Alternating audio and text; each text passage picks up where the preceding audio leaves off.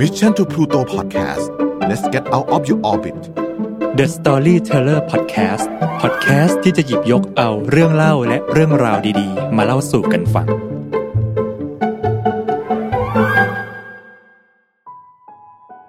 สวัสดีครับ ผมเบียร์ชลัด ยินดีต้อนรับทุกคนเข้าสู่ The Storyteller ASMR Midnight Story นะครับ นิทาน ASMR ที่จะมาขับกล่อมทุกคนก่อนนอนในค่ำคืนวันพฤหัสแบบนี้ เพื่อให้เราทุกคนหลับฝันไปพร้อมกับเรื่องราวดีๆ ที่ให้แง่คิดแรงบันดาลใจนะครับอ๋อและแน่นอนเพื่ออัธรสในการรับฟังที่ครบถ้วนนะครับ อย่าลืมใส่หูฟังดีๆด้วยนะครับผม และสำหรับค่ำคืนนี้ ผมอยากขอนำเสนอเรื่องราวของศิลปินนักวาดภาพผู้หนึ่ง ผู้ที่ก้าวข้ามผ่านอุปสรรคต่างๆ ในชีวิต เพื่อจุดมุ่งหมายเดียวคือการสร้างความฝันของเขาให้เป็นจริง โดยอาศัยเพียงความเชื่อมั่นในตัวเอง และความศรัทธาอันแรงกล้าเป็นต้นทุนในการเดินทาง พอลซีเซน เรื่องราวนี้เป็นเรื่องจริงนะครับ ที่ถูกหยิบยกขึ้นมาเล่าเป็นนิทาน โดยคุณลอเรนซ์แอนโฮลท์ว่ากันว่า คุณค่าของความฝันของคุณ อยู่ที่ขนาดของอุปสรรคที่คุณพบเจอระหว่างทาง เรื่องราวจะเป็นอย่างไร ลองไปติดตามรับฟังกันดูนะครับ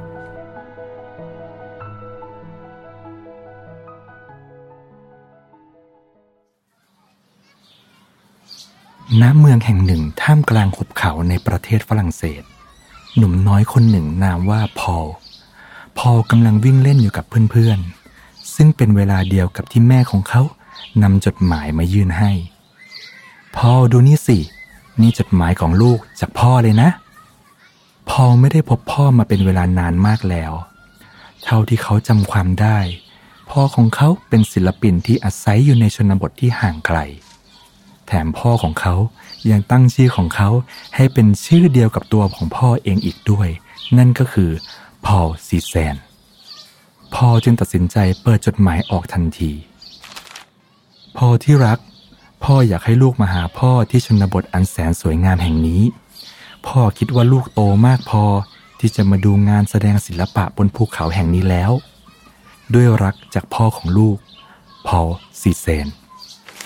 เมื่อพอพลิกไปหลังซองจดหมาย ก็พบว่าพ่อของเขาได้แนบตัวรถไฟมาให้พอเรียบร้อยแล้วด้วย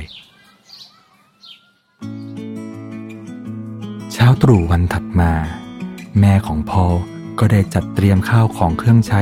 และอาหารสำหรับการเดินทาง พ็คใส่กระเป๋าเป้ใบเล็กๆ และจูบลาเพื่อส่งพอขึ้นรถไฟ นับว่าเป็นการเดินทางที่ยาวนานเลยทีเดียว รถไฟเคลื่อนตัวไปอย่างช้าๆ เรื่อยๆ จนพอพลอยหลับไปหลายครั้ง เวลาผ่านไปอยู่หลายชั่วโมง ในที่สุดพอก็ตื่นขึ้นจากเสียงรถไฟที่เตรียมเทียบชานชลา เขามองออกไปที่หน้าต่าง พบทิวทัศน์ที่เต็มไปด้วยภูเขาและทุ่งหญ้าเขียวขจีสวยงามเป็นอย่างมาก พอจัดแจงสะพายเป้ และเดินออกจากสถานีรถไฟ มุ่งหน้าเข้าสู่เมืองเล็กๆ ตามแผนที่ที่แนบมาในจดหมาย และในที่สุด พอก็เดินมาถึงบ้านของพ่อของเขา แต่สิ่งที่แปลกก็คือ ในบ้านนั้นกลับว่างเปล่า ฉันจะบอกให้เจ้าหนูว่าเธอจะเจอเขาได้ที่ไหนเสียงตะโกนจากคุณป้าหน้าตาใจดีที่อยู่ข้างบ้าน เขาอยู่นู่น กลางทางบนภูเขาแถวต้นแอปเปิลคงกำลังวาดรูปประหลาดประหลาดอยู่แหละ พอได้ยินดังนั้นจึงตัดสินใจเดินออกไปตามทางลูกลังเล็กๆ ที่พาเขาออกจากเมืองมุ่งหน้าสู่ต้นแอปเปิลบนภูเขา วันนี้อากาศร้อนมากเลยทีเดียวมีหนำซ้ำทางขึ้นภูเขาก็ถือว่าชันมาก พอเดินผ่านไปตามทางไปยังต้นแอปเปิลต้นใหญ่ ใต้ร่มเงาของต้นแอปเปิลต้นนั้น มีลาตัวหนึ่งกำลังเคี้ยวแอปเปิลอย่างสบายใจ ทันใดนั้นเอง เขาก็ได้ยินเสียงใครบางคนกำลังบ่นพึมพำพอจึงค่อยๆ แอบย่องเข้าไปชะโงกดูจากหลังพุ่มไม้เตี้ยๆ ด้านหลังต้นแอปเปิลต้นใหญ่ต้นนั้น มีชายรูปร่างสูงใหญ่ราวกับหมีกำลังวาดรูปภาพแปลกประหลาดอยู่ เขามีเคราที่ยาวลุงลัง และดวงตาที่ดูแปลกประหลาดเป็นอย่างยิ่ง พอเห็นดังนั้นก็ตกใจ จึงตัดสินใจวิ่งหนีย้อนลงมาทางเดิม แต่ทันใดนั้นเองก็มีเสียงเรียกตะโกนไล่หลังมา พ่อพ่อจำพ่อไม่ได้เหรอ นี่พ่อไง พ่อซิเซนจำได้ไหมพ่อที่มีชื่อเหมือนกับเธอนะ่ะ นี่พ่อเอง แม้ซิเซนจะดูรูปร่างใหญ่ราวกับหมี แต่เขากลับมีน้ำเสียงที่สุภาพและอ่อนโยน พ่อดีใจมากเลยที่ได้เจอลูก เออ แต่พ่อคงไม่จับมือลูกหรอกนะ ลูกก็คงรู้ว่าพ่อไม่ชอบให้ใครมาสัมผัสโดนตัวน่ะ จากนั้นซีเซนคุณพ่อร่างยักษ์ ก็เริ่มเก็บภาพวาดของเขาขึ้นไปไว้บนหลังลา เขาหยิบผลแอปเปิลที่ตกอยู่ที่พื้นขึ้นมากิน และก็ไม่ลืมที่จะหยิบอีกลูกหนึ่งโยนให้พอลูกชายของเขา ทั้งคู่เริ่มออกเดินไปตามทางป่ะไปเดินเล่นกันเจ้าลูกชาย ระหว่างการเดินทาง ซิเซนได้พูดขึ้น นี่เป็นเส้นทางที่จะนำพาเราไปสู่ยอดเขาสีน้ำเงินแห่งนี้ พอรู้ไหม ชีวิตของคนเราก็เหมือนการเดินขึ้นเขานี่แหละ มันอาจจะดูเป็นเส้นทางที่ยาวไกลหน่อยนะ แต่ถ้าเราเดินไปตามทางเรื่อยๆ เราก็จะไม่หลงทางอย่างแน่นอน ตัวพ่อเองก็อาจจะไม่ได้มีเงินมากมายหรอกนะ แต่ดูสิ เรามีแอปเปิลให้กินเหลือเฟือเลย แถมยังมีสีและมีผ้าใบ อีกเยอะแยะมากมายให้พ่อสร้างสรรค์จินตนาการได้อย่างไม่จำกัด ระหว่างที่เจ้าอยู่ที่นี่จำไว้นะ หน้าที่ของลูกคือดูแลเจ้าลาตัวนี้ ที่เหลือพ่อจะดูแลเจ้าเอง พ่อลูกเดินไปตามทาง อ้อมหุบเขาแล้วเข้าทางลัดกลับไปถึงบ้านของซิเซน ซึ่งก็เป็นเวลาพลบค่ำพอดี เมื่อราตรีเริ่มคืบคลานเข้ามาซิเซน เริ่มก่อไฟวงเล็กๆขึ้นมา อืม พรุ่งนี้พ่อว่าพ่อจะวาดภาพลูกนะ แต่ลูกต้องนั่งนิ่งๆนะ ให้เหมือนกับต้นแอปเปิลเลย คืนนั้นสองพ่อลูกนั่งคุยกันไปเรื่อยเปื่อย จนผล็อยหลับไปใต้แสงดาวยามราตรี และแล้วในเช้าวันรุ่งขึ้น พอตื่นนอนขึ้นมา พบว่าซิเซนกำลังจัดเรียงภาพวาดอย่างวุ่นวายอยู่หน้าบ้านพอพอลูกเห็นไหม เนี่ยพ่อกำลังคิดค้นเทคนิคการวาดภาพแบบใหม่เลยนะ อืม พ่อพยายามทำให้ทุกอย่างกลายเป็นรูปทรงพื้นฐาน พ่อวาดบ้านให้เป็นกล่อง ต้นไม้ให้เป็นกรวย เพราะพ่อเนี่ยค้นพบว่าทุกสิ่งทุกอย่างบนโลกเนี้ยล้วนมาจากรูปทรงพื้นฐาน เออ แล้วผมมีรูปทรงพื้นฐานเป็นอะไรอะครับพ่อ ลูกเหรอ ลูกก็มีรูปร่างเป็นทรงกลมเล็กๆน่ารัก แบบลูกแอปเปิลไง สักพัก ทั้งคู่ก็เริ่มออกเดินทาง มุ่งหน้าไปสู่หมู่บ้านที่ปกคลุมไปด้วยฝุ่น หลังจากออกเดินทางมาสักพัก ทั้งคู่ก็แวะพักที่คาเฟ่แห่งหนึ่ง เมื่อผู้คนในคาเฟ่นั้นมองเห็นรูปภาพของซิเซน ก็ต่างพากันส่งเสียงหัวเราะเยาะฮ้าววันนี้แกวาดรูปอะไรมาล่ะ พวกเขาเย้ยหยัน อืม วันนี้จะเป็นบ้านเบี้ยวๆ หรือต้นไม้เอ็นๆดีล่ะ พ่อลูกเห็นไหม โลกนี้ไม่เข้าใจตัวพ่อ แล้วพ่อก็ไม่เข้าใจโลกนี้เช่นกัน นั่นเป็นเหตุผลว่าทำไมพ่อถึงเก็บตัวอาศัยอยู่บนภูเขา และนั่นก็เป็นเหตุผลที่ทำให้แกยากจนไงล่ะเจ้ามนุษย์ภูเขา ผู้คนในคาเฟ่ต่างพากันหัวเราะเย้อเขาอย่างสนุกสนานซิเซลุกขึ้นยืนและกำลังจะเดินออกไปจากคาเฟ่แห่งนี้ แต่ทันใดนั้นเองก็มีเสียงเรียกจากชายคนหนึ่ง เดี๋ยวก่อนครับ เดี๋ยวก่อนครับ ขอผมดูรูปภาพเหล่านี้หน่อยจะได้ไหมครับ พอหันหลังกลับไปเขาพบกับสุภาพบุรุษหน้าตาใจดีคนหนึ่ง ผู้คูกระต่ายพร้อมกับสวมสูทราคาแพง เขากำลังจ้องเขม็งมาที่รูปภาพในมือของซิเซน ภาพนี้ดูยอดเยี่ยมมากเลยนะครับ เป็นไปได้ไหมว่าผมอยากได้ภาพเหล่านี้กลับไปตั้งโชว์ที่หอศิลปะในเมือง อ้อโทษที ลืมแนะนำตัวเองไปเลยครับ ผมชื่อวอลลาดนะครับ ผมเป็นนักค้าภาพและกำลังมองหาภาพวาดใหม่ๆ ที่ดูน่าตื่นตาตื่นใจอยู่นะครับ อะ งั้นก็ดีเลย พวกเรามีภาพวาดแนวใหม่มากมาย ถ้าคุณสนใจ คุณเอาไปได้มากเท่าที่คุณต้องการเลยนะ เนี่ยภาพนี้แล้วก็ภาพนี้ด้วยซีเซนพูดพลางหยิบรูปภาพที่เขาแสนภูมิใจขึ้นมานำเสนอ วันนั้นวันลาดก็จากไปพร้อมกับภาพวาดจำนวนหนึ่ง แต่ก่อนที่จะแยกจากกัน พอลได้วิ่งตามวลาดไป เออคุณวลาดครับ คุณวลาดครับ เออยังไงกรุณาดูแลรักษาภาพวาดเหล่านี้ให้ดี ๆ ด้วยนะครับ เพราะผมคิดว่ามันเป็นภาพวาดที่พิเศษมากเลย พ่อของผมอะ่ะเขากำลังคิดค้นเทคนิคการวาดภาพแบบใหม่ขึ้นมานะครับ แล้วเขาก็รักภาพวาดเหล่านี้มากๆเลยครับ หลังจากนั้นพอลก็ช่วยพ่อของเขาเก็บภาพวาดที่เหลือขึ้นหลังลาเพื่อเดินทางกลับ ระหว่างทางที่ทั้งสองคนเดินออกจากหมู่บ้านนั้น พวกเขาก็ยังได้ยินเสียงผู้คนหัวเราะเยาะตลอดทางซีเซนจึงเอ่ยขึ้น อืมพอลูกรู้ไหม บางครั้งชีวิตคนเราก็ยากลำบากเหมือนการเดินขึ้นเขานั่นแหละ ไม่แน่นะ พวกเขาก็อาจจะพูดถูก ภาพวาดของพ่อก็อาจจะดูไม่มีค่าอะไรจริง ๆ นั่นแหละ ทั้งคู่เดินไปเรื่อย ๆ จนในที่สุดก็กลับมาถึงบ้าน และในวันนั้น ซีเซนก็พบว่าเขาแทบจะไม่มีเงินเหลืออยู่อีกแล้ว เขาได้พูดกับผู้ชายของเขาว่าพอลพ่อคิดว่าพ่อคงจะต้องหางานทำแล้วล่ะแต่ปัญหาก็คือตลอดชีวิตสิ่งเดียวที่พ่อทำได้ดีที่สุดก็คือการวาดรูปทำไงดีละเนี่ย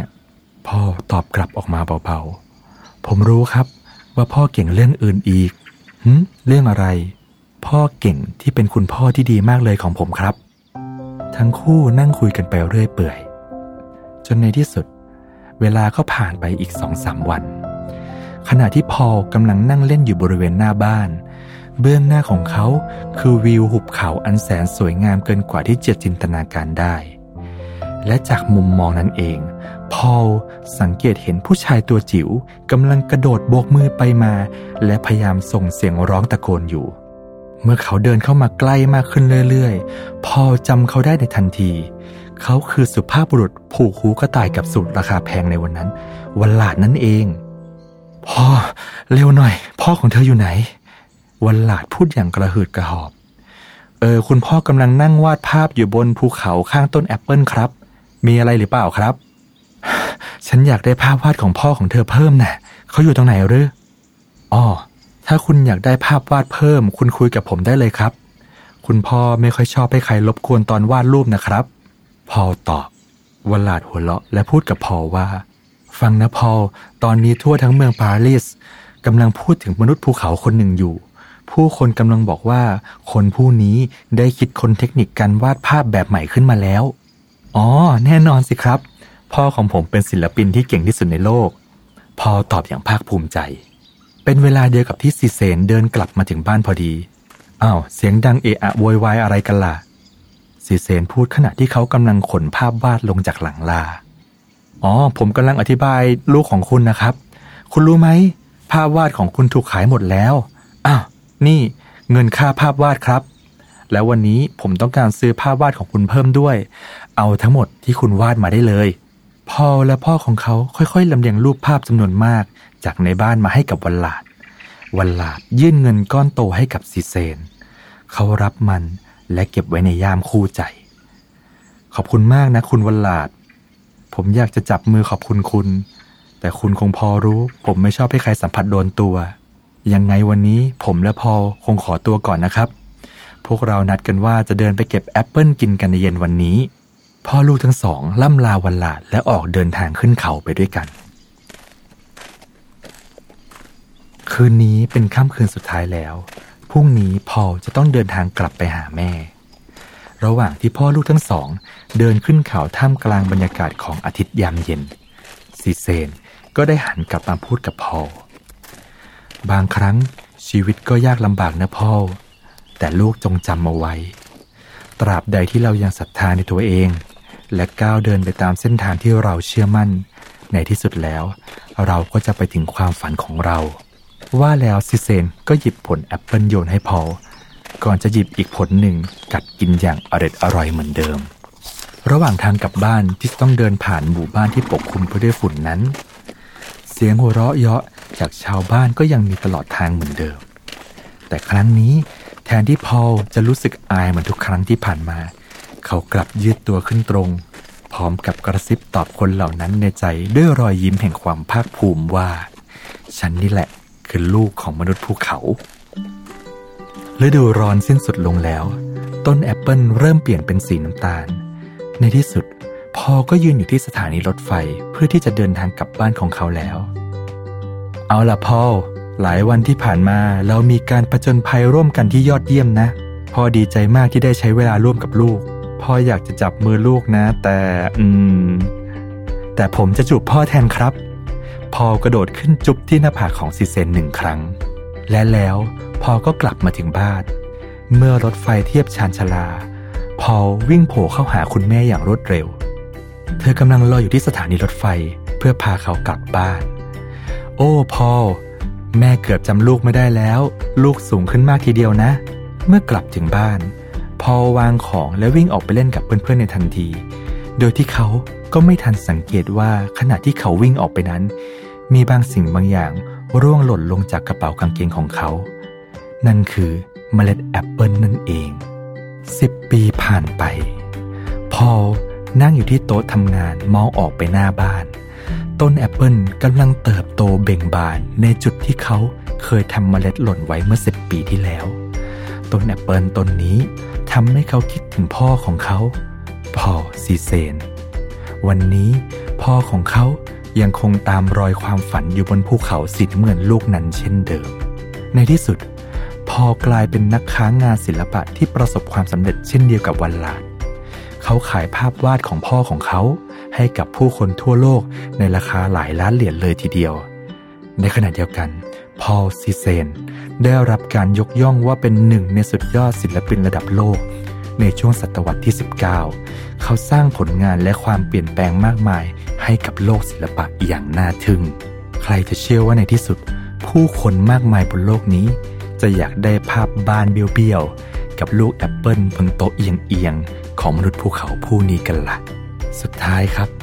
คำสอนของคุณพ่อซีเซนน่าจะเป็นคำสอนที่ใช้ได้ทุกยุคทุกสมัยเลยนะครับ หากเรามีศรัทธาในตัวเอง จงก้าวเดินไปในเส้นทางที่เราเชื่อ ในที่สุดความฝันจะเป็นของเรา แม้ในการเดินทางของชีวิตคนเรานะครับ อาจจะถือได้ว่าเป็นเรื่องปกติที่เราจะต้องพบเจออุปสรรคมากมาย อาจจะเจอคำวิจารณ์จากคนรอบข้าง หรือแม้แต่ความไม่เข้าใจของคนใกล้ตัว จนหลายครั้งครับ เราอาจจะรู้สึกเหนื่อย รู้สึกท้อ หรือบางคน